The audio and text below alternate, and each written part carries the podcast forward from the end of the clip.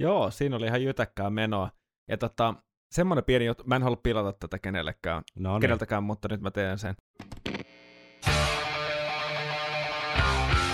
Viikonloppusoturit. Iron Maiden podcast. Tervetuloa kuuntelemaan Viikonloppusoturit podcastia tänne Oopperan kummituksen luolaan. Jälleen pitkän ja karmaisevan viikon odotuksen jälkeen. Kyseessä on siis ensimmäinen äh, Iron Maiden, suomenkielinen Iron Maiden yhteisö. Toistaiseksi suomenkielinen. toistaiseksi suomenkielinen ja toistaiseksi ainoa suomenkielinen Iron Maiden ja myös ensimmäinen Iron Maiden yhteiseen keskittynyt äh, puheohjelma, jonka jaksoissa käymme läpi kaiken näköistä bändiin liittyvää niin fakta kuin varsinkin fiilispohjalta. Minun nimeni on Tero Ikäheimonen. ja täällä on myös Seigeri Henri, Terve Henkka. hitsi, hitsiläinen. On tää aina niin mukavaa. Tämä on, tämä on kyllä aina mukavaa. Kyllähän tämä niin konsepti sinänsä, että vetäytyy tänne arjen kiireiden alapuolelle tänne luola uumeniin kuuntelemaan Iron Maidenia ja ottaa pari ölppää, niin se on kyllä aika toimiva konsepti. Tänään varsinkin erityissyytä hieman maistella Trooper Red and Blackia. Se on nimittäin viikonloppusotureiden 50. jakso. Onneksi No niin. olkoon Henkka. Mä avaan korkin. Nyt. 50 jaksoa, eli tota, sehän on aikamoisen järeä määrä keskustelua Iron Maidenista. 50 jaksoa, onhan se jonkunlainen merkkipaalu jo. Mm. Vieläkö jaksaa? No pitäisikö se nyt rykästä alkuun vaikka toiset 50 tähän ja katsotaan sitten, että missä mennään. Kyllä. Me ei päästy nyt sinne tota, edes baariin äänittää tätä vi- 50 Ei. jaksoa, mutta ehkä sadas jakso. Ehkä sadas jakso voitaisiin sitten äänittää siellä. Meillä alkaa olla näitä lokaatioita niin paljon, että mä luulen, että sadas jakso äänitetään ihan täällä samassa paikassa. Kyllä. Kaikki muutkin. Joo, Mikä hi- vielä hienompaa, tai mun, mun mielestä erittäin mukava juttu, että ollaan päästy taas vähän tästä niinku näistä albumin syrjistä kiinni ja Mm. päästään vähän noihin tota, pikkuhiljaa noihin itse biisianalyyseihinkin, kyllä. mitkä on ollut kuitenkin tämän podcastin vä- vähän tämmöinen aloittava tai alku, alkuräjähdys silloin, mist, millä aloitettiinkin. Kyllä. Et myöhemminhän noita teemoja on keksitty paljon lisää ja, ja hyvä niin, mutta mut toi itse albumien perkaaminen, sen juttu ei nyt lasketa, koska se oli kuitenkin tämmöinen tuore albumi, mm. joten sen perkaaminen oli vähän niin kuin erikoishommaa meillekin, mutta sitten tämä vanhojen tuttujen tavallaan albumien perkaaminen, niin siinä on myös sellainen oma, oma viehätyksensä. On, koska si- on er- täysin samaa mieltä, koska kyllä ainakin itselleni on tullut aivan sairaasti jokaisesta näistä levyistä ja kaikista muistakin teemoista, mitä on käyty läpi, niin uutta tietoa, Mm. kun on tavallaan lainausmerkeissä pakko, siis tämähän on äh, niin kuin parasta vapaa-ajan viettotapaa, mitä löytyy, niin nyperellä tätä Iron Maiden touhua, mutta ihan niistä äh, mukatutuistakin asioista aina löytynyt jotain uusia juttuja, kun on syvältä, su, sukeltanut tuonne tiedon valtateiden syövereihin ja kaiken kirjallisuuteen ja itse levyihin, mitä on sitten kuunnellut ikään kuin ihan uudella Uudella- korvalla, semmoisella nimenomaan. superanalyyttisella korvalla. Ja just niin kuin tästä keskustelusta on sitten aina herännyt jotain uusia juttuja ja sulta on tullut tosi paljon semmoista, mitä ei osannut ajatella ja viime viikolla tuli muun muassa näitä meidän rumpaili vieraita tosi paljon kaikkea uutta, mitä ei ole osannut ehkä ajatella. Että kyllä tässä itsekin sivistyy koko ajan, että ei tarvitse mitenkään siellä nyt kuvitella, että me ollaan jotenkin niin kuin synnytty tämmöiseksi, mitä me ollaan. Että kyllä tämä on pitkällisen Niin. tota, oluen juomisen tulos. Born to be wild, paitsi, paitsi himassa. niin, kyllä. Himassa on hyvinkin säyseitä poikaa. Mutta mut toi on ihan totta, mitä sanoit, että, että se että on tavallaan joutunut ja myös saanut kuunnella asioita uusin korvin ja ihan uudella kulmalla, niin sehän on ei pelkästään meissä, mutta myös selkeästi monissa kuulijoissa mm. herättänyt tai kirvottanut ehkä jonkunlaisen kiintymyksen johonkin materiaaliin, jota ei ole aikaisemmin juuri joko noteerannut tai ei ole suorastaan niin kuin välittänyt Mm. tai on ehkä jopa aktiivisesti vähän niin kuin, tai passiivis-aggressiivisesti vähintään niin kuin vihannut. Jep. Siis silleen, että tämä ei ole yhtään ja tämä, tämä ei ole nyt tätä ja tämä ei ole tätä. Muun muassa meidän jo suht legendaariseksi muodostunut, muodostunut toinen albumianalyysi kokonaisuus No Prayer for the Dyingista. Niin, se voi olla, että me ei koskaan sitä tulla ylittämään. Että se oli vähän niin kuin, tiedätkö, eka demo. Liian aikaisin, niin kyllä, mutta mut se oli, Henk koht tavallaan koki myös sen saman, mitä moni on kokenut sit myöhemmin eri jutuista. Mm. Ja se on niin hassu, kun se on niin selkeä tavallaan jonkunlainen naksahdus tuolla päässä. Mm. Ja mikäpä siinä, ja tässä nyt on, täytyy sanoa, että on sellainen levy meillä tällä hetkellä kierroksilla, josta mä en varmaan voisi enää tykätä enempää kuin ty- Niin. tykkään jo, Ne. mutta voi olla, että jollekin kuulijalle saattaa tulla joku, joku tota samanlainen naksahdus, että ei hitto, että nyt, nyt muuten lähtee. Joo, ihan mielenkiintoista ja tosi kiinnostavaa päästä. Me ei ole hirveästi tästä levystä puhuttu, tiedätkö, ikään kuin off the record. Niin, Tämä ei, tämä ei ole niitä, mitä Ei me ole. on silleen niin kuin tämän podcastin ulkopuolella fiilistelty tappiin asti. Että on mielenkiintoista päästä niin kuin keskustelemaan ihan senkin takia, että mä en ole ihan varma kaikista jutuista, että mitä mieltä sä edes oot välttämättä. Muuta kuin kokonaisuudesta tykkäät, mutta et mä en niin kuin esimerkiksi tiedä, että mit, mit, mitkä niin kuin on sun suosikki- tai inhokkibiisejä, jos nyt jotain Phantom of the Operaa ei lasketa. Että se on niin kuin ihan mielenkiintoista kyllä tässä nyt sitten lähiviikkoina kuulla. Joo, samoin. Viikonloppusoturit. Puhutaanko hetki, onko sulla He- Henkka hetki aikaa puhua tästä kansitaiteesta? Mehän, Kyllä. Sehän kuuluu tähän meidän äh, viikonloppusoturit patentoituun patent is pending tota, äh, analyysi rakenteeseen, että keskustellaan levyn kansitaiteesta myös ja sehän sopii tähän erinomaisesti, koska mun mielestä tämä Iron Maidenin debyytin kansi kuvastaa jotenkin erinomaisella tavalla myös tätä koko levyä, siis symbolisella tasolla. Että et tässä on vähän semmoista niinku raakuutta ja semmoista hiomatonta timanttia, että vasta niinku pikkasen sieltä ikään kuin paistaa se myös Derek Rixin siis niinku tekemä kansitaide, niin ei ole ehkä se paras työ, siis jos miettii sillä teknisessä mielessä, Mm. eikä ikimuistosin välttämättä, mutta mutta että se potentiaali täällä paistaa ihan sama kuin tällä levyyn pätee samat asiat, että on semmoinen aika raaka tietyllä tapaa niin kuin katsaus siihen, että mitä se meidän voi olla. Joo, tavallaan heti kun tuota kantta kattoo, niin Tässähän, sori mä sen verran vielä sanon, ei se että mitään. jos ei ole levy käsillä, niin tässähän on periaatteessa hyvin simppeli itä-lontoolainen katumaisema, jossa Edi, monsteri, aika zombimainen Edi, tu- Mm. tukka pystyssä, tukka harottaa All Nighterin jäljeltä ja Iron Maidenin ikoninen punavalkoinen logo pääosassa, eikä muuta tekstiä eikä mitään muutakaan turhaa graafista elementtiä, vaan hommaa siinä. Kyllä. Ja Edi tuijottaa suoraan katsojaa, mikä oli mun mielestä silloin, kun Tuomas Valtanen oli täällä meillä silloin kakkoskauden aloitusjaksoissa puhumassa tästä, niin oli hyvä pointti, mitä ei ollut ehkä itse ajatellut, että monesti, monesti Edi nimenomaan tuijottaa suoraan, suoraan katsojaa, Mm. hyvin, hyvin tekee semmoisen niin hyökkäävän katsekontaktin, mikä on alitajuisesti varmasti vaikuttava elementti. Joo, että tavallaan kaikessa yksinkertaisuudessaan kansi on tosi onnistunut ja kuvaa, kuvaa hyvin sisältöä. Totta kai helppo näin niin kuin jälkikäteen sitä sanoo, mm. mutta tavallaan tuossahan on aika vähän värejä. Et siinä On, on, niin tuo keltainen, sitten tavallaan niin kuin musta, valkoinen Joo, ja niin kuin nämä päävärit. Mä itse siis tämmöisenä, miten sitä nyt kuvaisi sitten, harrastelijana, harrastelijana, jolle maksetaan valokuvaamisesta tyyppisenä ratkaisuna, niin mä tykkään yhdestä detaljista, mikä on se, että katulampun, siis värihän on, siis se valon väri, niin on Mm. just toi tommonen niinku ällöttävän keltainen. Joo, Et, et jos tässä olisi joku muu sävy kuin toi, niin tämä ei toimisi mun mielestä yhtään hyvin, vaan toi on nimenomaan vie sinne arkeen. Derek Riggs hän on kuvannut tätä, niin kuin taidettiin mainita syksyllä, että hän nimenomaan halusi tähän sitä, että, että kuka tahansa voi ikään kuin tehdä joku tämmöisen goottilaisen kauhutarinan, missä vampyyrit lentelee yössä ja, ja, ja näin, mutta että se todellinen kauhu on sitä, joka on siellä sun arjessa ja siinä on, tässä on just haettu sitä.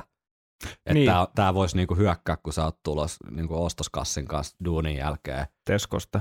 Niin, te- Teskosta ranskalaiset ja pakastetut tota, kanan rintafileet siellä heiluen, niin kohti jotain tuommoista italontoolaista vuokralähiön kämppää, niin Edi saattaisi sieltä hyökätä kimppuun, niin se on niin kuin, sitä tässä on haettu ja siinä on mun mielestä onnistuttu hienosti.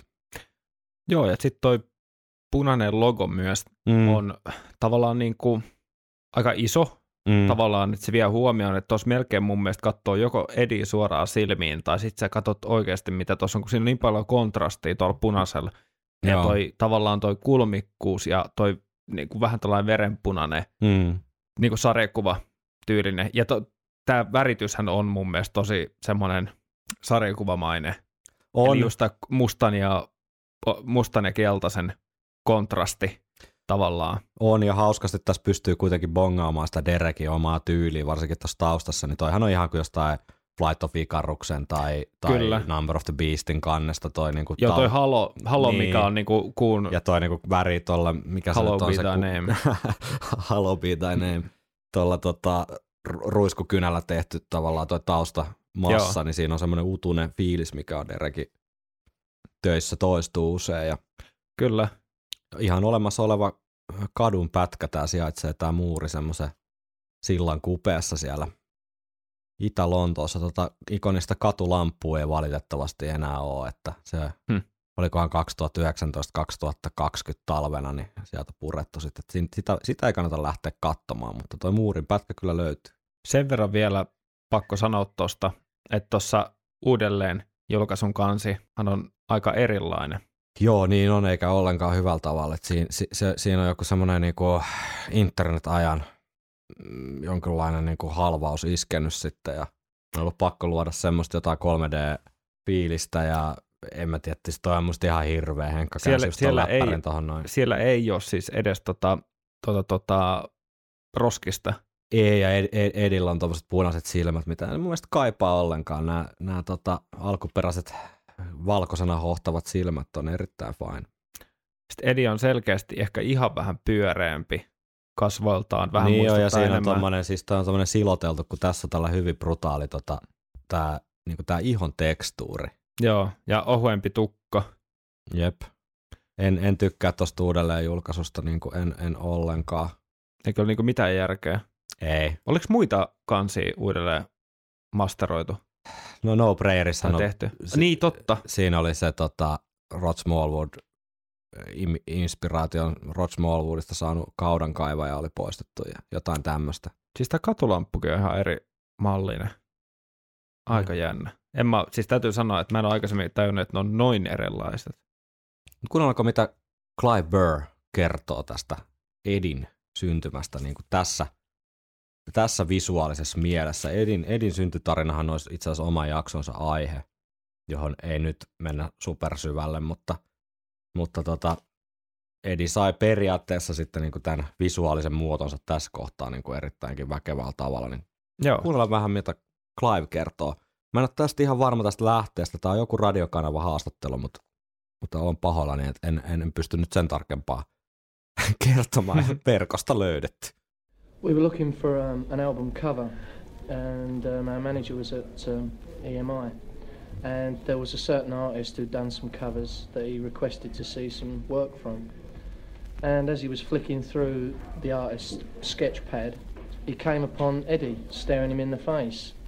And he took it to the band, and we all had a look at it, and uh, we thought it was great. No niin, siitä Clive kertoo siis tarinaa, kuinka Rod Smallwood oli ollut Emin toimistossa käymässä ja siellä hän näki tämmöisen jats-artistin Max Middletonin julisteen ja vaikuttui siitä sen verran, että hän halusi tavata Derekin, eli tämän Max Middletonin taiteen tekijän, ja Derekki sitten näytti luonnosvihkoa, josta löytyi tämmöinen niin punk-zombi henkinen niin kuin, ää, sketchi tai tällainen hahmotelma, joka iski sitten Rodiin välittömästi, ja punkkarille lisättiin vaan vähän pidemmät hiukset, ja siinä oli oikeastaan Edi sitten syntynyt.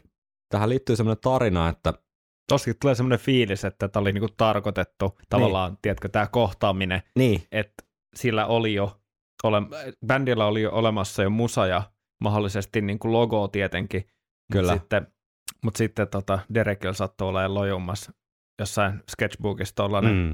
että hei, tämä voisi toimia, tai, tai että Robo on katsonut, että ei, että se on tässä, ja mä en usko, että bändiltä varmaan on tullut hirveätä, hirveästi niin kuin mitään epäilyksiä, että Jep. vaan että lähinnä ehkä, että miten tämä on mahdollista. Jep. Tarinan mukaan siis tämän e- e- alkuperäisen Eddie-hahmon, että ulkonäön inspiraationa olisi toiminut sellainen Vietnamin sodan aikainen valokuva, jossa on joko amerikkalaisen tai vietnamilaisen sotilaan niin kuin kuivunut irtopää. Ja Derek on vahvistanut, että hän käytti yhtä tämmöistä valokuvaa niin kuin hakemaan sitä ihon ikään kuin tekstuuria, että miltä semmoinen kuollut, kuollut mm. niin kuin iho voisi näyttää mikä olisi niin puoliksi tavallaan mädäntynyt ja, ja kadonnut siitä kaikki niin semmoinen neste ja muuta. Mutta tota, ihan varmaan mä en ole siitä, että mistä se alkuperäinen kuva mm. on, että, että, että löytyy myös semmoinen toisen maailmansodan aikana niin kuin Tyynemeren ää, taisteluista oleva valokuva, jossa on japanilaisen sotilaan irtopää. Ken tietää, mutta mä löysin verkosta vaan yhden kuvan, missä tämmöinen, tämä on hieman tämmöistä brutaalia nyt tämä keskustelu, mutta on tällainen niin kuin, äh, irtopää, siis jonkun tykin, ehkä panssarivaunun tai, tai laivan tykin edessä. Ja tässä on kieltämättä hyvin samanlaista, tota, varsinkin niin kuin poskissa, laitetaan tämä kuva vaikka sinne meidän postaukseen, jos se menee some-algoritmien läpi vaan, niin tota, varmasti Derekki on hakenut sitä inspiraatiota just tästä, ja se varmaan osittain vaikuttaa siihen, että tämä on hyvin niin kuin vakuuttava kyllä, niin kuin fiilikseltään. Mutta sinänsä, jos miettii, niin hyvin staattinen kuvahan tämä sinänsä on. Edi ei tee tavallaan mitään muuta kuin on ja tuijottaa. Että tässä ei nyt tavallaan mitään tarinaa, jos miettii vaikka mm. Killersia, missä tota, heti on se, on se niinku murhan jälkeinen hetki siinä. Niin, tuore, tuoretta verta. Joo. Mutta tuossa on ehkä just se, että kun se on niin pysähtynyt, että toi on just se hetki, kun sä käännät selkäs ja siellä on tollanen brawleri. Kyllä, kyllä takakannessa on hyviä keikkakuvia, missä näkyy tämä ää, Edin aikaisempi inkarnaatio tai versio tuolla meidän logon vieressä. Et se on ollut tämmöinen stage proppi ikään kuin siellä tausta lakanassa, mikä varmaan mainittiin historiajaksoissa, että ihan alun perin ää, oli, oli tota, sylki silmistää verta Maiden biisin aikana ja sitten vähän myöhempi versio niin oli jo tämmöinen, että silmät oli valaistu hienosti jollain hehkulampuilla, ja, mutta ulkonäöllisesti ei tavallaan hirveästi ole tekemistä sit sen Edin kanssa, joka syntyi sitten, sitten Derekin ansiosta, Joo. ja mistä tuli sitten se juttu.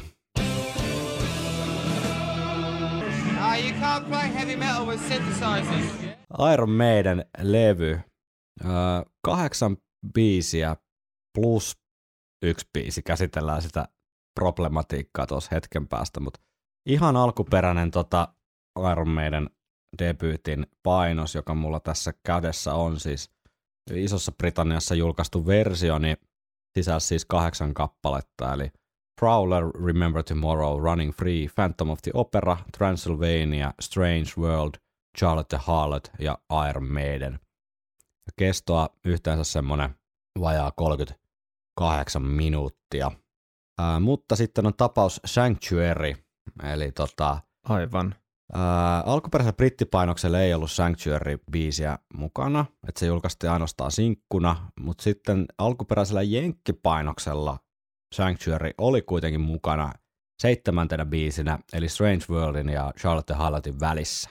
Mutta sitten kun 98 tehtiin tämä remasteroitu versio tästä debyyttilevystä, jossa oli myös tämä äsken keskusteltu järkyttävä lainausmerkeissä ehostettu kansi, niin Sanctuary oli siinä mukana, mutta nyt se olikin levyn toisena biisinä heti Prowlerin jälkeen. Joo, joo, kyllä.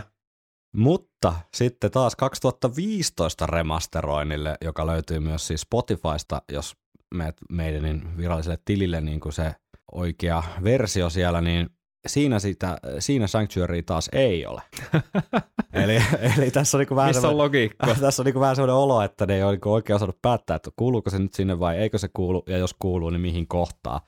Mutta ehkä johtuen tästä sekoilusta, niin pitäisikö meidän tehdä reteesti silleen, että käydään Sanctuary sitten ihan vikana biisinä? Joo, mä teen nyt tsekkinä tällä reaaliajassa ja katson, että kumpi kansi on tota, virallisessa Spotify-versiossa. Ää, voisin ulkomuistista sanoa, että se alkuperäinen kansi. Niin onkin.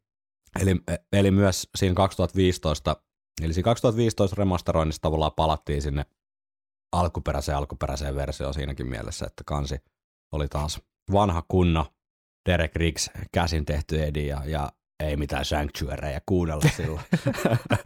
Mutta käydään se sitten niinku ikään kuin yhdeksäntenä biisinä. Olisi tosi jännä kuulla motiivit Mm. näiden takana, koska Tämä menee vähän sinne osastoon, että, että nämä ei ole aina ihan välttämättä silleen loogisimpia nämä Steve Harriksen ja taustahenkilöiden ratkaisut, mutta tämä on niinku tosi kummallinen, että onko ne ollut silleen, että ne olisi, se olisi pitänyt laittaa alun perin levylle, mutta tokaksi biisiksi, eikä silleen niin kuin siinä jenkkipainoksessa. Onko se jenkkipainoksen biisi niin kuin kohdan valinnut sitten joku muu kuin että on Iron Maiden aikana. Mm. Että onko se ollut joku levyyhtiö, niin kuin, että se tuutataan nyt tohon ja sit. Se jää, jää ehkä mysteeriksi.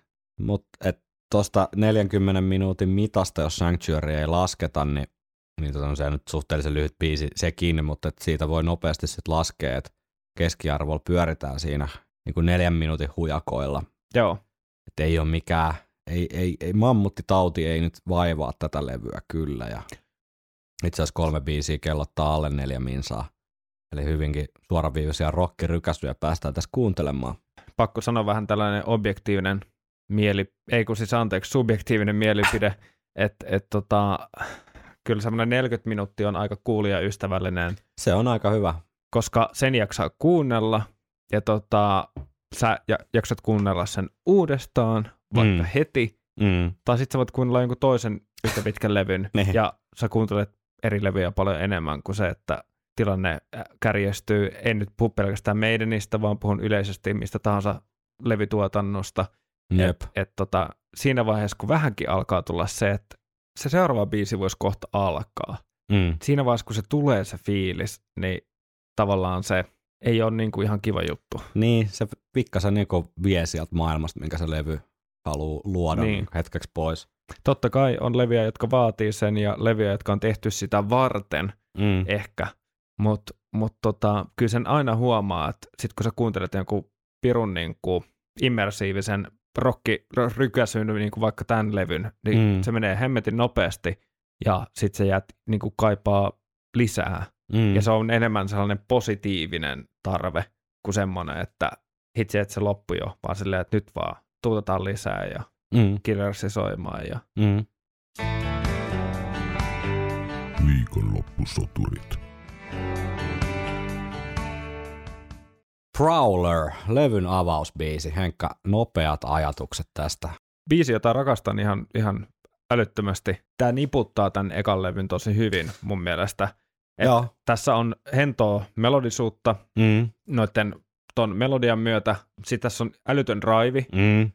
Sitten tässä on hauskoja stoppeja ja kompinvaihdoksia ja tällaisia, että vähän jo flirtaillaan niiden niin progettavien elementtien kanssa, että vaihdetaan tahtilajia. Mm. Mutta sitten ennen kaikkea se, että kun sä laitat tämän levyn soimaan, mm. Ja siinä lähtee soimaan vaan toi niinku jykyttävä riffi, Jep. niin onhan se nyt. Siis On kyllä, se on loistava tapa aloittaa mikä tahansa levy. on, on. Et Myös jotenkin bändin debyyttilevy. Siis Prowlerhan on ehdottomasti siis ainoa oikea valinta niin kuin Maidenin debyyttilevyn aloitusbiisiksi, koska Joo, A, se on hyvin varhaisia Maidenin kappaleita, siis Mm. syntynyt siinä 76 77 jossain tienoilla. Ja nyt me laittamaan tästä niinku kämppää pantiksi, kun nämä on vähän hyhmäisiä nämä infot, mutta mm, mut siinä tienoilla, eli jossain siinä kohtaa, kun ihan se orkkislaulaja Paul Day oli lähtenyt bändistä ja Dennis Wilcock oli tullut, tullut tilalle, niin Prowler on syntynyt, eli A, hyvin varhaisia meidän biisejä.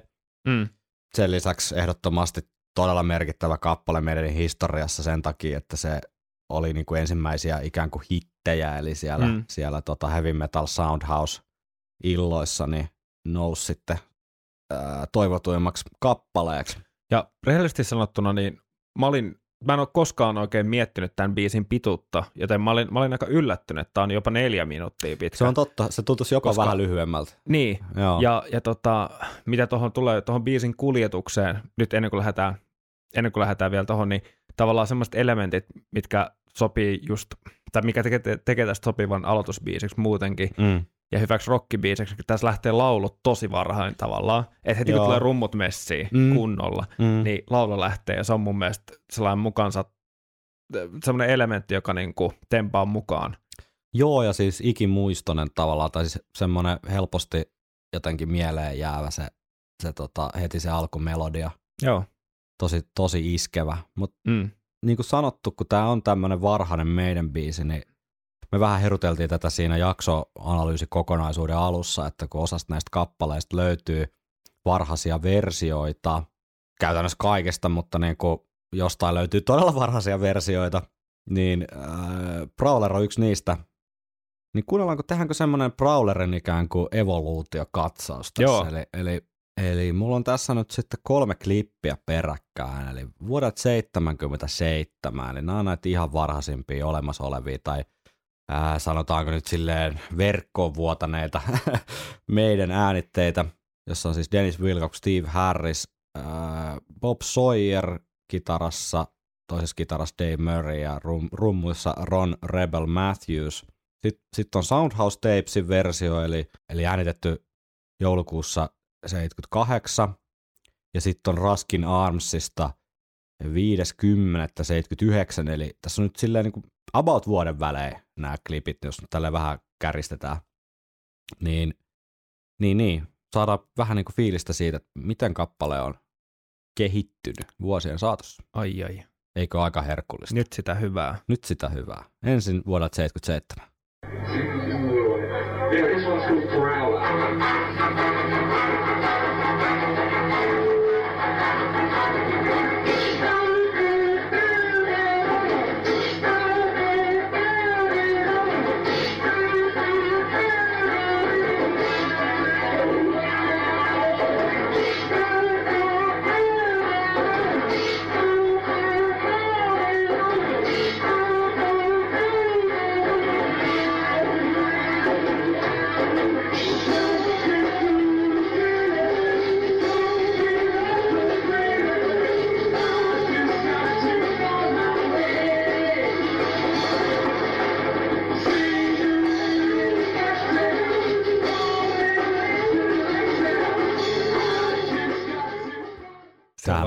Rebeliot kyllä filliä, filliä fillin perään. Niin, tämähän me on kuunneltu myös aikaisemmin tämä pätkä, ja silloin sä kiinnitit huomioon siihen, että noi, noi bändit ihan menee niinku Siellä on- tappiin asti. Joo, siellä on ollut varmaan astetta liian paksut kitaran kielet vahingossa. Ne, ne. Lainattu lämpäri, lämpäjä, lämpäjäbändiltä kitaraa ja sitten siellä onkin ollut jollakin 13 settiä. No niin, mutta täältä kuulosti Prowler vuonna 77. Kyllä se niinku samaksi biisiksi tunnistaa, mutta kieltämättä hieman tota eri tunnelmaa. Joo, siinä on ehkä vielä, voi olla, että Steve Harris on ollut silleen koko ajan, to, ehkä vähän vähemmän rumpufilleen. Mm. Ja kuunnella- sitten siellä on niitä, että yht, niin, mennään vaan eteenpäin. Ei kun sano vaan. niin, Ei niin, niin siis tommosia yksityiskohtia, mitä kuullaan myöhemmin, kun päästään vaikka tohon levyversioon, just tämmöisiä, että tämmöisiä niin sanottuja unisono-osia, osuuksia, eli missä kaikki soittaa samaa asiaa, vaikka niin kuin samaa melodiaa ja mieluiten samaa tahtia, Mm. niin tota, tuolla on kuitenkin tuossa äh, äh, säkeistön lopussa tulee se. Mm. niin se, että se tulee myöhemmin ehkä yhtenäisemmäksi ja sitten kaikki tällaiset pienet yksityiskohdat on se, mikä niin kuin muo, muovaantuu sit siihen lopulliseen tuotteeseen. Mm. Niin sen takia on jotenkin hauska kuulla just, ja on, ja on hienoa, että pääsee kuulemaan näitä varhaisia versioita näin ison bändin niin kuin Jep. tiimoilta. Jep. Että jostain nekin on lähtenyt, sitä meinaan siis, että Niin, ja se on mun mielestä hirveän kiinnostavaa, että jotenkin se prosessiero mm, sit siihen 80-luvun tavallaan kiima-aikaa, mm, kun biisit syntyi studiossa semmoisena kuin se syntyi, tai vähän ennen studioa jossain Jerseyn saarella. Ja sitten Niin. niin. niitä ei ole niinku silleen hirveästi hinkattu enää. niin, Että se on mikä se on. Ja sitten nämä on pystynyt kuitenkin käymään semmoisen tietynlaisen niin filtteröinnin ja semmoisen er- yrityksen ja erehdyksen tavallaan prosessin läpi. Ja niihin on ehkä Jep. Vaikuttanut eri soittajat. Ja, Joo, kyllä. Ja sitten myöskin ihan se, että tässä vaiheessa musan teko on takana kuitenkin niin paljon vähemmän. jep, Ja jep. tavallaan se oman, oma soundi ei ole vielä löytynyt. mm. Että tavallaan siinä vaiheessa, kun sulla on semmoinen, no flow on nyt ehkä vähän turhaa sana helinää, mutta se, että kun sulla on sun metodit kunnossa mm. ja sä tiedät, mitä sä teet, ja sä Mm. tiedät jotenkin, ennen kuin sä alat säveltää, sä tiedät jo vähän minkälaiseen muottiin, vaikka nyt ei muotista välttämättä haluta puhua taiteessa, mutta Mm. mut kuitenkin su, sä tiedät ne raamit, mitkä sulla on käytettävissä niin kuin taidollisesti ja sitten myöskin millaista estetiikkaa sä haet. Mm. Siinä vaiheessa, kun sä oot vaikka tehnyt sen kolme neljä levyä, mm. niin silloin se tarttuminen siihen, silloin sä teet varmaan myöskin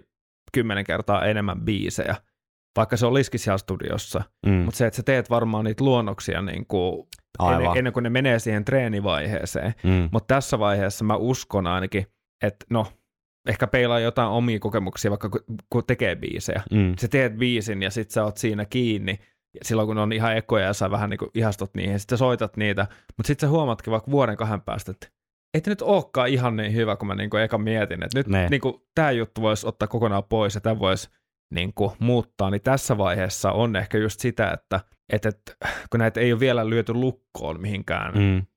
niin kuin viralliselle julkaisulle, Mm. niin, niin silloin on just tehty tätä, että annetaan sen biisin kasvaa ja löytää jotain uusia suuntia, vaikka tämä nyt on jo tosi tunnistettava, On, on. mutta mä uskon, että moni näistä varmasti ekan ja tokan levyn biiseistä, mitkä on näitä varhaisia biisejä, niin on käynyt läpi ennen niin kuin äänityssessioita tämän muutaman vuoden. Ja varsinkin se, että pääsee soittamaan sitä biisiä livenä. Mm. Sittenhän oot silleen, silloinhan se tavallaan Saa sen välittömän palautteen tavallaan. nimenomaan, että, py, että pysyykö ne katseet siellä lavalla vai alkaako jengi niin kuin Mm. katsoa kelloa tai Mm. mitä ikinä. Mm. Niin, niin. Mutta joo, mielenkiintoista. Mennäänkö eteenpäin? Soundhouse Tapes-versio Brawlerista. Yes. Äänitetty siis 78, eli vuotta myöhemmin kuin toi ensi kuultu pätkä. Walking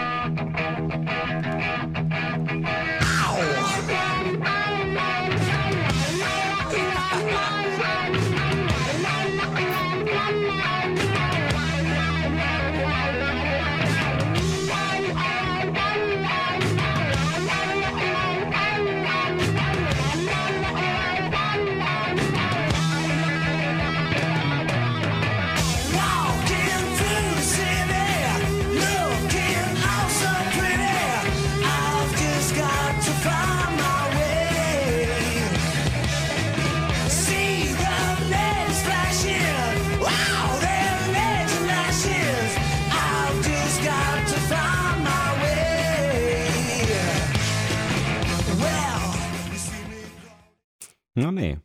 Nyt siis Paul Dianno pääsi jo ääneen ja kitarassa edelleen totta kai Dave Murray ja bassossa Steve Harris ja rummuissa siis Doug Sampson ja ehkä toisena mysteerikitaristina, kuten keväällä 2021 todistusaineistoja kerran ehkä todistimme, niin on I want to believe.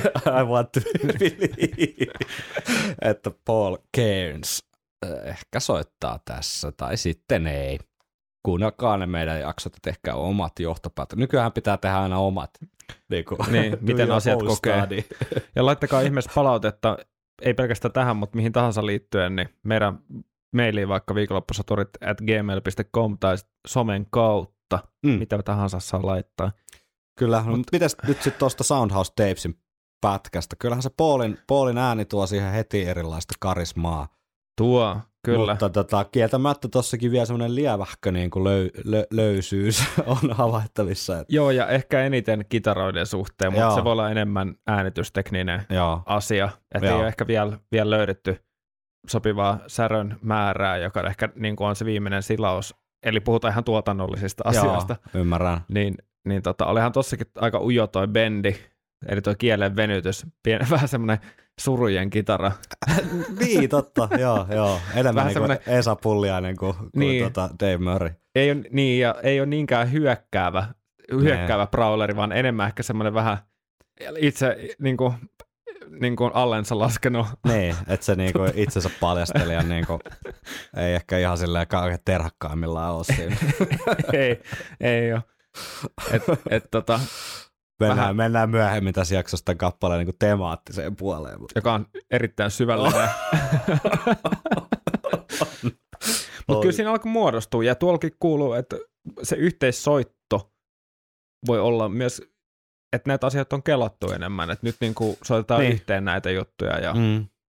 Mutta hauskat, hauskat pienet Steve Harriksen tota, niinku bassolikit siellä taustalla kuitenkin joo, painaa, että kyllä se niinku meidän tunnistaa. Ja kyllä, kyllä, Ja vikkelät sormet. On, on, on, on. Mutta sitten hyvin lähelle mennään jo debyyttilevy äänityksiin, eli syksy 79 ja Raskin Armsi 5.10. siis 79 ja tässä vaiheessa Doug Sampson edelleen rumpalina Steve Harris, totta kai. Bassossa Paul Diano laulaa Dave Murray kitarassa, mutta sitten tässä on tämä Tony Parsons, jota on mm. täällä bootleg-jaksoissa ja, ja sitten tota, kevään historiajaksoissa mainittu, niin soittaa toista kitaraa, niin tämä alkaa olemaan jo fiilikseltään. Siis biisihän on säilynyt sinänsä niin kuin sävellyksellisesti suhteellisen samana tässä, mutta nyt alkaa niin kuin löytyä se debyyttilevy fiilis ja tosiaan pari kuukautta enää ennen äänityksiä. Kuunnellaan.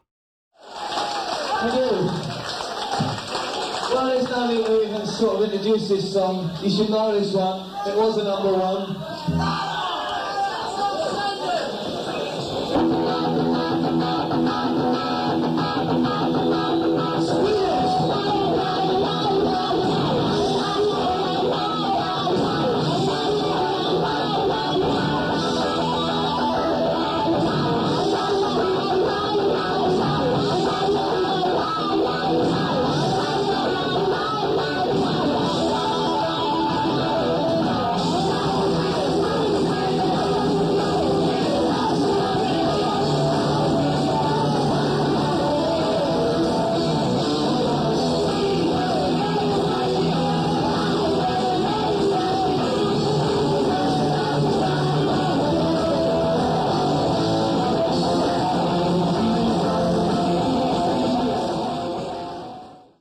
Nyt alkoi jo itsensä paljastelemaan löytämään se mieskunto pikkuhiljaa.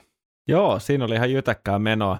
Ja tota, kuulostaa siltä, että no mä en tiedä miten mä selitän tämän, mutta Parsons siis soittaa tässä varmaan komppikitaraa. Joo. Ja tota, semmoinen pieni juttu, mä en halua pilata tätä kenellekään, No niin, keneltäkään, mutta nyt mä teen sen. no niin. Mutta tota, mikä mun korvaan tulee, Ai siis tätä raskinarpsi äh, vai, tota, vai koko kappaletta? kun mulla tuli mieleen tämä juttu, niin mun on pakko kertoa. No niin. Ää, kun toi lähtee toi biisi, Mm. se lähtee täällä E-soinnulla, voimasoinnulla, mutta musta tuntuu, että Parsons on ottanut semmoisen vähän erilaisen otteen siitä.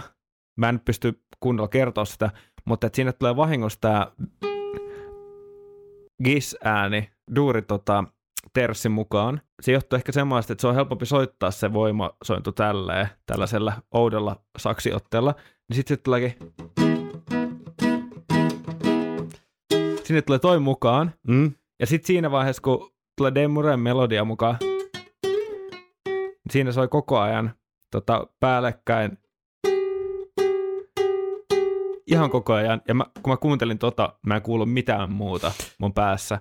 Ja tää on enemmän varmaan sellainen kitaristi soittotekninen asia, mistä vaan tulee vahingossa vingahdus koko ajan tosta duurista. Ja öö, siis äh, toi on hyvä huomio, koska mä en olisi ikipäivän tietenkään pystynyt sitä tolleen sanallistaa, mutta se kuulostaa ehkä oudolta. Se, se kuulostaa oudolta, niin. jep. Nimenomaan, ja nimenomaan se komppiriffi kuulostaa oudolta verrattuna siihen, mitä on tottunut niin siellä levyversioon. Hyvä bongaus. Hyvä, että sait tämän niin avattua. Tätä varten, tätä, tä- tästä sulle maksetaan. Kyllä. no niin, mutta sitten. Tämä oli tämmöinen yleinen, yleinen musiikin teorian pieni niin kuin, nurkkaus, mitä kukaan ei kysynyt. Jep. Mennään eteenpäin. Album-versio samasta kohdasta. Eli nyt on sitten Dennis Stratton jo komppikitarassa ja Dave liidaa totta kai. Ja Dennis Trap on. ja tota, Clive Burr myös rummuissa, Steve Harris ja Paul Diano pysynyt samana, eli, eli komppikitara ja, ja rumpali vaihtunut tuohon edelliseen, edelliseen klippiin verrattuna ja sitten on ihan oikea studio ja tälleen. Kuunnellaan- Kuunnellaan nyt sitten, miltä vihdoin tämä Brawlerin evoluution viimeinen linnake kuulostaa.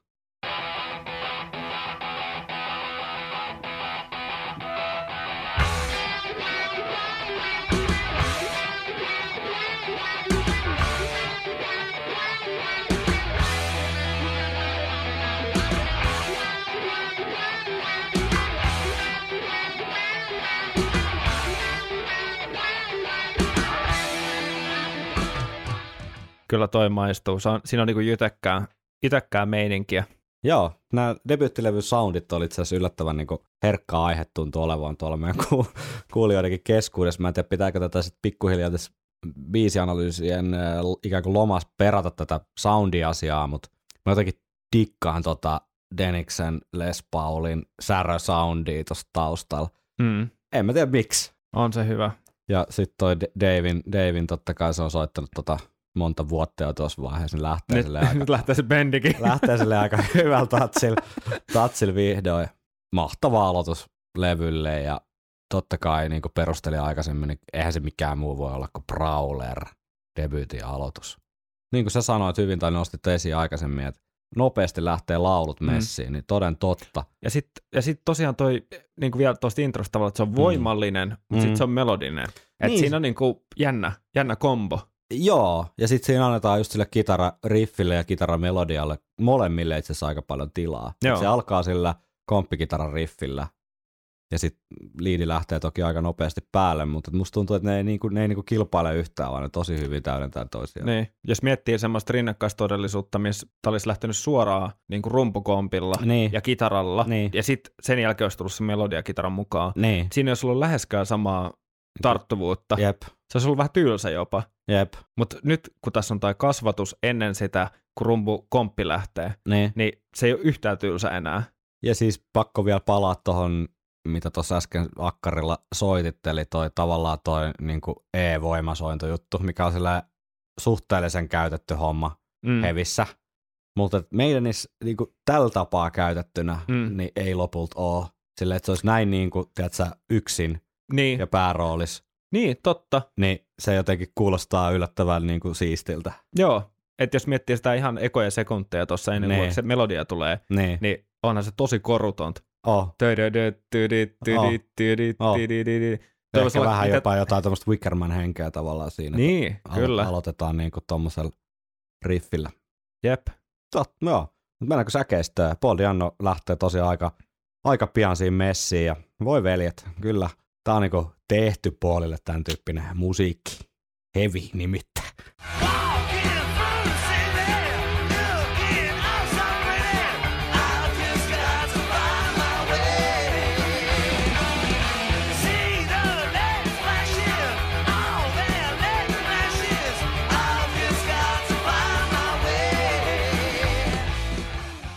Pienet laulujen tuplaukset ja siellä oli muuten sitä Clive Burry aika sähäkkää Joo, niin pelti työskentelyä siellä ta- taustalla. Joo ja sitten siinä säkkärin puolesvälissä just, niin siellä on vähän tuollaisia päällekkäin äänityksiä, Mm. kuuluu kitarasta, että.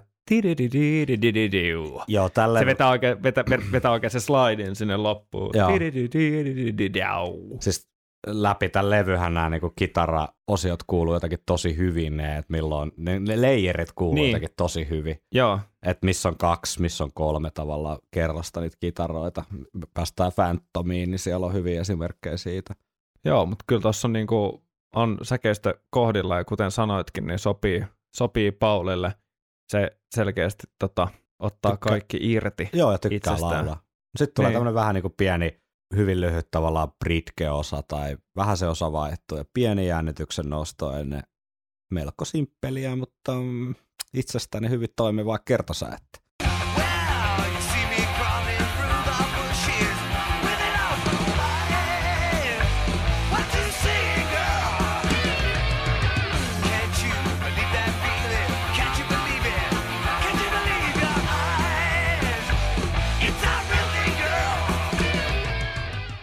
Mm. Kyllä toi niinku Britkestä, Menee. Britkestä menee ihan, ihan, ihan varmasti. Ja on tosiaan niin, mä nyt vähän login sun muistinpanoa tästä sen verran. Sä oot maininnut jännityksen. Mm. Ja mun mielestä toi semi epätavallinen siirto F-ään tuossa sävellaissa, Mm.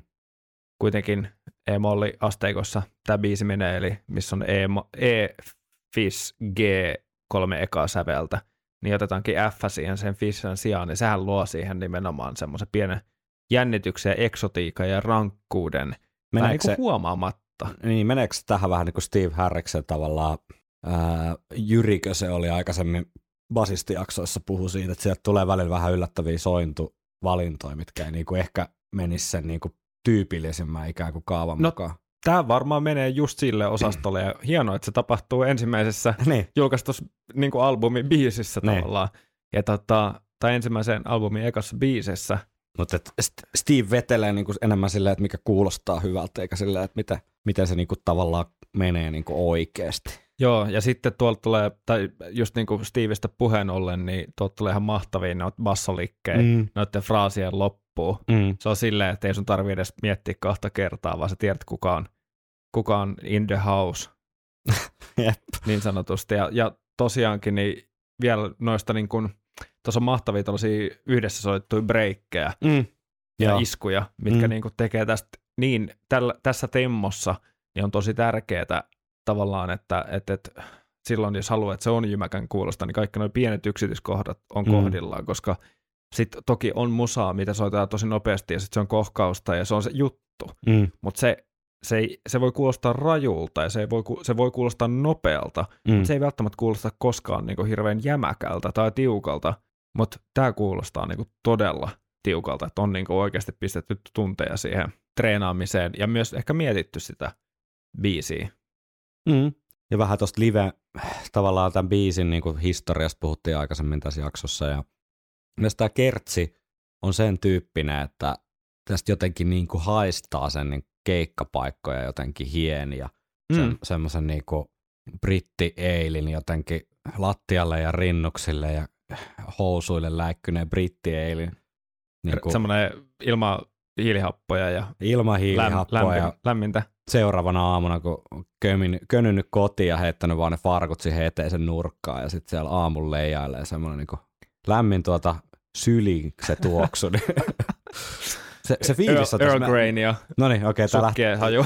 joo, tää lähtee nyt taas vähän sivu teille, mutta meinaan siis, kun tässä vähän toi komppi niin katoo hetkeksi ja siinä jää ikään kuin sille, mä niin itse koen tämän silleen, että siinä jää sille yhteislaululle just siellä live-tilanteessa niin tilaa Mm. tässä kertsissä. Tää on hyvin simppeli tavallaan hokema tai sellainen, ja, mutta mä, mä haluan niin itse tulkita tämän silleen, että tässä jotenkin täällä biisi jotenkin se loputon niin live-soitto kuuluu. Mm. Ja se, että, että se on niin hiottu siellä keikkapaikkojen lavoilla Joo. vähän niin kuin yleisö laulaisi tässä mukana. Tässä on sellaiset tuplaukset, mitkä luo vähän sitä fiilistä. Kuunnellaan.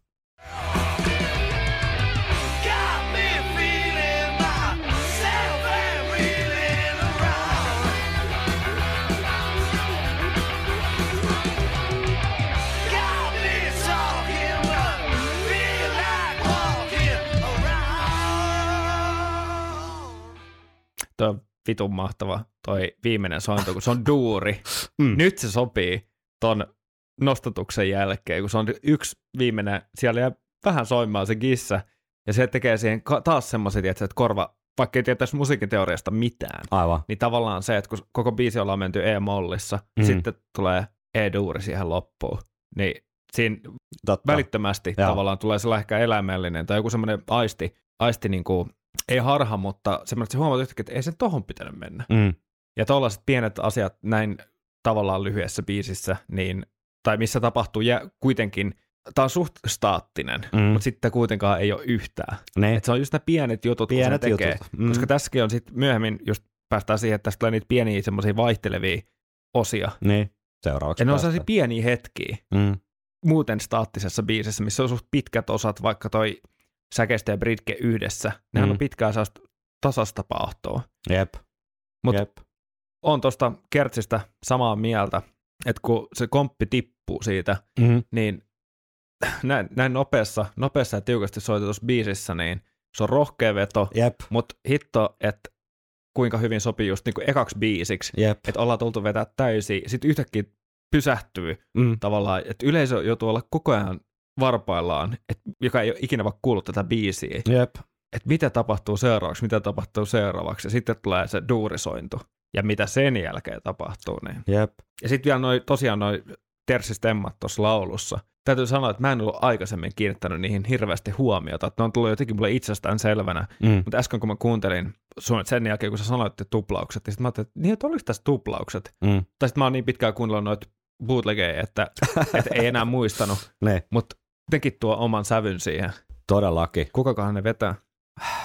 Melkein veikkaa se Dennis Stratton, ja sehän on ihan niinku kuitenkin kohtuullisen hyvä laulaja hänkin. Ja just tämän RDBin Rimus Down Boulevardin kanssa paljon veteli veteli myös lauluosuuksia liven, ei mitenkään niinku liidi, liidilauluna, mutta just tämmöisiä niinku live, live-tuplauksia ja muuta, niin luulen, Joo. että Denistä on siellä hyödynnetty. Uh,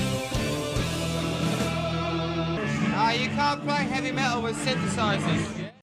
Sitten on aika tavalla, tavallaan tällaista törkeä niinku härskiä meidän magickiä heti tähän perään. Tai eka kertsin jälkeen aika kylmä veto tavallaan. No jo toi kertsi on silleen suhteellisen rohkea ratkaisu nimenomaan tiputtaa se komppi sieltä vekeä ja hätkähdyttää siinä kertosäkeessä, mutta sitten lähtee periaatteessa aika tämmöinen proge, proge-osa jopa voisi sanoa näin. Alle neljä minuuttiseen sille fiilikseltä aika suoraviivaiseen rockeriin, niin Steve on kuitenkin täräyttänyt sitten tämän.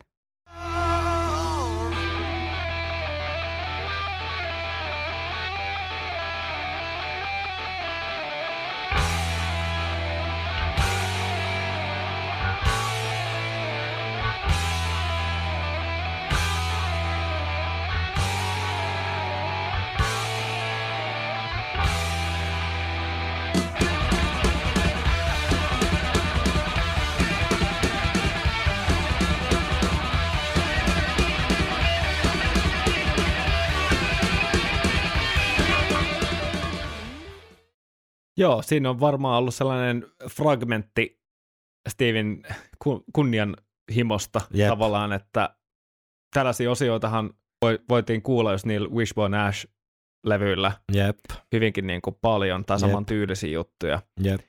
niin ollaan haluttu lähteä kokeilemaan ja rikkoa rajaa, vaikka kyse onkin niin kuin jytähevistä tai mm. siinä vaiheessa tavallaan, tämä on ollut osa sitä kuitenkin Mm. Äh, tiettyä protohevin niin kuin jatkumoa, Kyllä. niin tässä kohtaa ollaan lähetty Tosi, tosi tommonen 70-lukulainen toi juoksutus jotenkin, Joo. tossa, mikä niinku, menee ylös ja alas. Joo, ja sitten jep, ja, ja, ja siinäkin aika koruton meininki, kun tulee vaan iskuille noi soinnut Mm. esimerkiksi, ja, ja sitten, sitten tota myöhemmin lähtee toi tiluosio, niin siellä alkaa, alkaa tulla niitä kerroksia ja noit, just niitä stemmoja. Jep, ja kuulostaa mun, mun korvaan ainakin, että olisiko siinä jopa kolme, kolme kitaraa tavallaan samaan aikaan. Joo, voi olla. Saattoi olla, että siinä on jopa neljä, mutta mut se alkaa niillä kahdella, mitkä on niin kuin oktaavissa. Mm. Sitten sinne väliin tulee yksi, mutta sitten mä en kuulu ihan, että olisikohan sinne loppuun tullut vielä sillekin tuplaus, sille Aivan. stemmalle. Mutta mun mielestä hienoa dynamiikkaa tavallaan ehkä niillä elementeillä ja niillä sillä tietotaidolla ja niillä niin kun, äh, avuilla, mitkä on ollut silloin käytössä, niin Mm. tässäkin biisissä loppujen lopuksi ihan pirusti dynamiikkaa, kun tässä on niitä taukoja. Jep. Tässä on täysin, Jep. vaikka, vaikka tuossa soitetaan täysin niin kuin siinäkin, kun tulee ne, just toi niin sit siinäkin edelleen se intensiteetti kasvaa sen ihan loppuun saakka, kun Jep. tulee niitä kerroksia, tulee, tulee tota, tota, ää, lisää stemmoja, ja Mm. mun mielestä siinä se äänen paine ja vola ja intensiteetti kasvaa, ja sitten se tavallaan purkautuu tuohon sooloon, Mm. mikä lähtee vähän niin kuin haukirannasta. niin lähtee. Se on Mutta- varmaan Adrian sanoisi. ennen kuin mennään siihen Dave Murrayn sooloon, joka lähtee tosiaan kuin haukirannasta, niin, niin tota, mä ajattelin, että olisiko järkeä kuunnella nyt vielä toi ihan sama kyseinen kohta tota Soundhouse Tapesilta ja sitten täältä debyytiltä. Ihan Joo. vaan sen takia, että myös tämä Soundhouse Tapesin versio tästä tavallaan tästä väliosasta, niin on, on jotenkin hauskan semmoinen, tai siis kun ne on niinku tavallaan niinku kappale on sama, se sävellys on sama, mutta sitten just nämä tuotannolliset, soitannolliset tekijät ja sitten sit mitä siellä studiossa on vielä vedetty niitä tuplauksia siihen päälle, niin fiilis on niinku täysin eri. Mm. Mm. Semmoisesta vähän löysästä tavallaan 70-luvun pikkasen niinku käppäbrokesta, niin saatu paremmalla tuotannolla, paremmalla soitolla ja sitten sillä studiotekniikan mahdollistamalla niinku tuplauksella, niin tosi paljon hevimpi. Mikä, Joo. mikä, siis mikä kuulostaa niinku meidäniltä yhtäkkiä. Versus, Joo. että tää on joku, tiedätkö, Jetro Tallin niinku, ö, treeni, nauha, mikä ei ole päätynyt ikinä levylle. Joo, siis tämä on, tää on hauskaa, tai hyvä, että olette, olette tehnyt tämmöisen vertailun, koska tämä on asia, joka pätee vähän niin kuin kaikkeen musatuotantoon ja Niin. musiikin tekemiseen. Niin Niin. Tässähän me tehdään nyt tärkeää kulttuurityötä. niin, no tässä on nyt hyvä esimerkki tästä Prowlerin ja myös Iron Maidenin evoluutiosta tässä 70-luvun loppupuolella, 80-luvun alussa.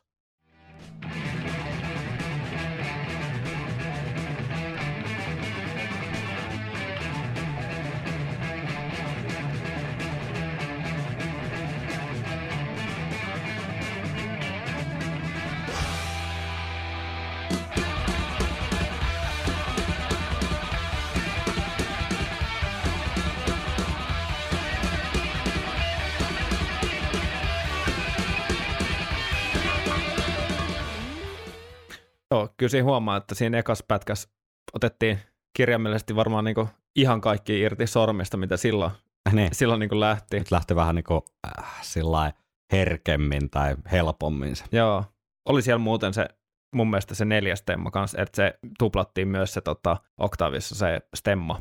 Mm, selvä. Mutta Dave Murray solo nyt tässä on keskusteltu jo hetki, niin kuunnellaan. Kyllä, Lähtee sieltä tuli vähän perään. teaseri jo. Niin tuli. Mm,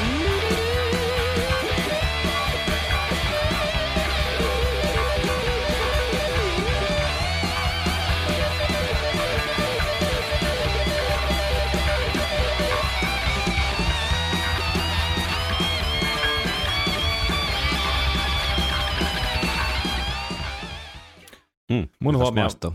Mu- maistuu kyllä, mutta mun huomio aina kiinnittyy melkein enemmän bassoon. Mm, Se tulee niin makeita niitä tota, tota, ää, välifillauksia. mm, Mutta onhan taas mahtavaa, Murray ottaa kyllä rohkeasti tilaa joo. ja hoitaa hommaa. No, Tästähän löytyy, tästähän löytyy joku vielä vähän tulisempi varhainen versio, Mm, jos mä muistan oikein, mutta sen kuulee, kun kuuntelee jonkun meidän, joo, ei, varhaisen ei jakson. ruveta toistaa kaikkia näitä. joo, Mutta Mut- toi, mit, mitä kun kuunneltiin toi 77 Brawler-versio vähän siitä alusta, niin sieltä löytyy Davey, Davey Solo kyllä joo, myös. Soolo. Parikymmentä sekuntinen soolo sopii aivan hyvin tähän biisiin. Ehkä enempää ei olisi tarvinnutkaan. Joo, se on just sopiva tommosen tavallaan ton kaiken nostatuksen ja progeilun ja harhailun jälkeen, niin toi Mm. mm. samalla palauttaa, palauttaa tota, takaisin tuohon biisin suoraviivaisuuteen. Totta, hyvin sanottu. Sitten tulee biisi Toka Kertsi. Tämäkin on taas näitä tämmöisiä jotain kappaleen niin pieniä nyansseja, että siinä niin rumpukompit ja muut elää verrattuna siihen ensimmäiseen kertsiin. Keskust, kuunnellaan ja keskustellaan. Got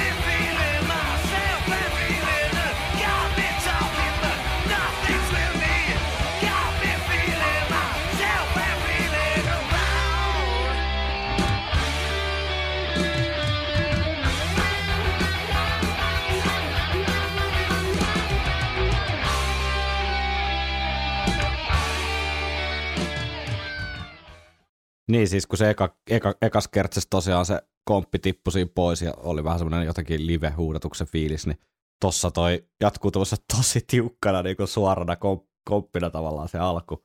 Ja sitten se putoo sinne vähän rauhallisempaa loppuun kohti. Et en tiedä, itse tykkää kyllä. Joo, Tavallaan, että se tausta on ihan, ihan periaatteessa eri kuin siinä ekas kertsissä. joo, ja se, sehän tuo myös tällaiseen vajaan neljän minuutin suht staattiseen biisiin hemmetisti dynamiikkaa. Mm. Just tollanen, että jos osa tulee vaan tietyn määrän, ja sitten sä soitatkin sen toisella kertaa eri tavalla, niin Mm.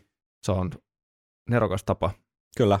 Sitten palataan säkeistöön siihen Britke-osaan ja vielä loppuun tulee kertsi ja sitten on levyala avausbiisi siinä.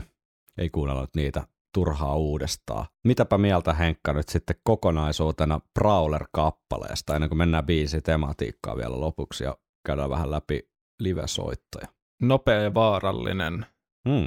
ja hauskoja yksityiskohtia. Mm. Niin kuin, tämä on niin kuin iso meidän biisi lyhyessä biisissä Mm. tavallaan. Hyvin sanottu, joo. Että tästä löytyy niitä tuttuja meidän piirteitä, mutta ehkä hiukan eri, erilaisella reseptillä tai eri, eri suhteessa tavallaan, että niitä on piilotettu hyvin lyhyisiin osiin Mm. tässä. Mm. Joten, joten tota, tämä on tavallaan mun mielestä sen takia täysverinen Iron Maiden kappale.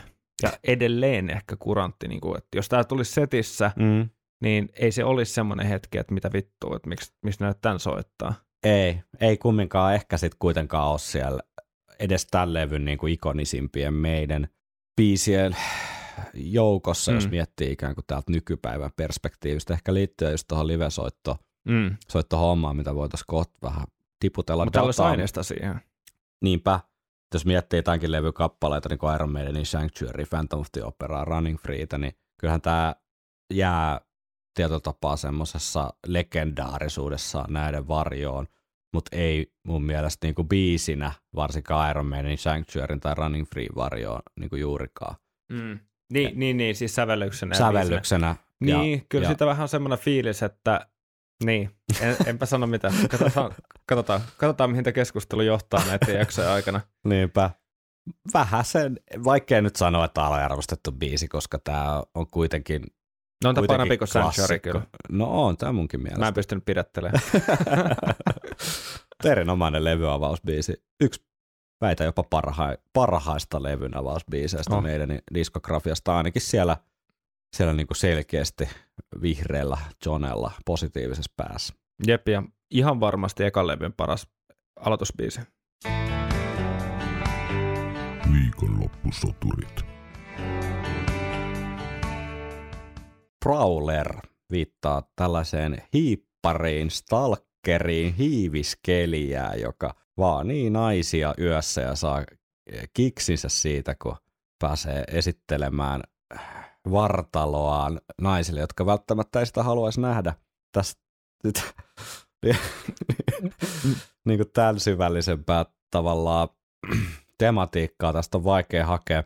Tämä menee sanotusosastolla kyllä selkeästi sinne, tiedätkö, 20 Steve kynästä syntyneisiin juttuihin, että tavallaan tipahtaa semmoiseen 60-70-lukulaiseen jotenkin vähän semmoiseen CDin pikkutuhmaan niin kuin rock and roll meininki ihan hyvin. ACDCillähän on Night Vähän kuin sellainen mustavalkoinen elokuva. Vähän kuin semmoinen, niin kuin, että sä oot pikkupoikana livahtanut sieltä jostain niin kuin lipun tarkastaja jalkojen välistä. Sitten sä oot nähnyt jonkun, jonkun Niin. murhan tai jonkun mahdollisen, sä oot todistamassa jotain tällaista Joo, hipparia. joo, kyllä. No Okei, murha oli vähän liikaa, mutta itsensä paljastamista. niin, kyllä. Mutta ACDC Night Prowler Highway to Hell-levyltä löytyy tämä 79 ja rollareiltakin Midnight Rambler biisi muun muassa Let It Bleediltä. Että tavallaan tämä tää niinku tematiikka niin on aika helposti poimittavissa tuolta rock'n'rollin historiasta. Että It's a real thing, girl. It's a real thing. See the ladies flashing all their legs and lashes. Et siinä on kyllä tämmöistä teinipoja riimiä kerrakseen. Hyvin vaikea nyt silleen saada mitään supersyvällistä analyysiä tästä niin lyriikkapuolesta. Mm. Et ehkä Hyvin. tämmöinen aikansa lapsi tietyllä tapaa, että vaikea nyt kuvitella, että sen jutsu levyllä olisi esimerkiksi ollut Prowler-kappaletta siinä muodossa. Kun se. Prowler in Tokyo. Joo.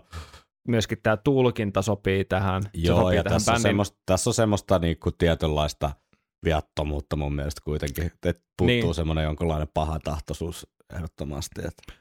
Mutta ei ole, ei ole lopulta mitenkään super äh, niinku live-klassikko. Totta kai kuuluu siihen varhaiseen meidän settilistaan. Sitten tällä kyseisen debyttilevyn kiertueella soitettiin ja Killersin kiertueella soitettiin pääasiassa Euroopassa, mutta ei, ei sitten Pohjois-Amerikassa ollenkaan. Sitten Beast on the Roadilla, eli Number of the Beastin kiertueella silloin tällöin muutaman kerran. Mm. World Peace Tourilla, eli Peace of Mindin kiertueella soitettiin, mutta sitten meni kymmenen vuotta ennen kuin soitettiin seuraavan kerran, eli tällä Real Live Tourilla 93. Ja sitten edellinen kerta, kun Prowleria on kuultu, niin on 2005 The Early Days Tourilla, ja siihen se on sitten jäänytkin. Eli ei ole mikään semmoinen, sanoisiko ikoninen ehkä live-biisi. Niin, olisahan se aika jytäkkää, kun menisit me, meidänin keikalle ja sitten vetäisi vaikka heti alkuun. No, olisi se kyllä pirun kova tuolla riffillä, kun Sä, oli, sä olisit mikrosekunnin silleen, että tiedätkö, Wickerman, ja sitten niin, niin. sitten tajuu. parempaa. Hei, Henkka, nyt on korkattu debyyttilevy biisi ja analyysitkin, ja tästä jatketaan sitten Remember Tomorrowlla ensi Ai viikolla, ja vitsi. katsotaan, jos päästä sitten Silloin vielä vasta. ensimmäisen sinkunkin pariin, eli Running Freen. Unohtu sanoa tuossa, kun so, ää, tota, kansitaidetta käytiin läpi, että käydään totta kai sitten näiden sinkkujen kansitaiteet erikseen, kun päästään sinne asti. Ja ensi viikolla jatketaan sitten Otto Luotasenkin hehkuttamaan Running, Remember Tomorrown parissa. Ai että. Mm. En malta odottaa. Palautetta saa laittaa tuttuja kanavia pitkin, jota on Instagram, Facebook ja viikonloppusoturit.gmail.com sähköposti. Onko jotain? Joo, mielellään, mielellään. Ja noita arvioita voi heittää tonne, mitä ikinä suoratoista palvelua nykyään sitten käyttääkään. Niin, Mm. niin, niin tota, voi heittää niitä arvioita, niin voi olla, että joku toinen Iron meidän yhteen ystävä löytää tänne podin ääreen ja pääsee osallistumaan myös osaltaan sitten tämän tärkeän asian ympärillä kehkeytyvään pohdintaan. Juuri näin. Ensi viikko. Ensi viikko.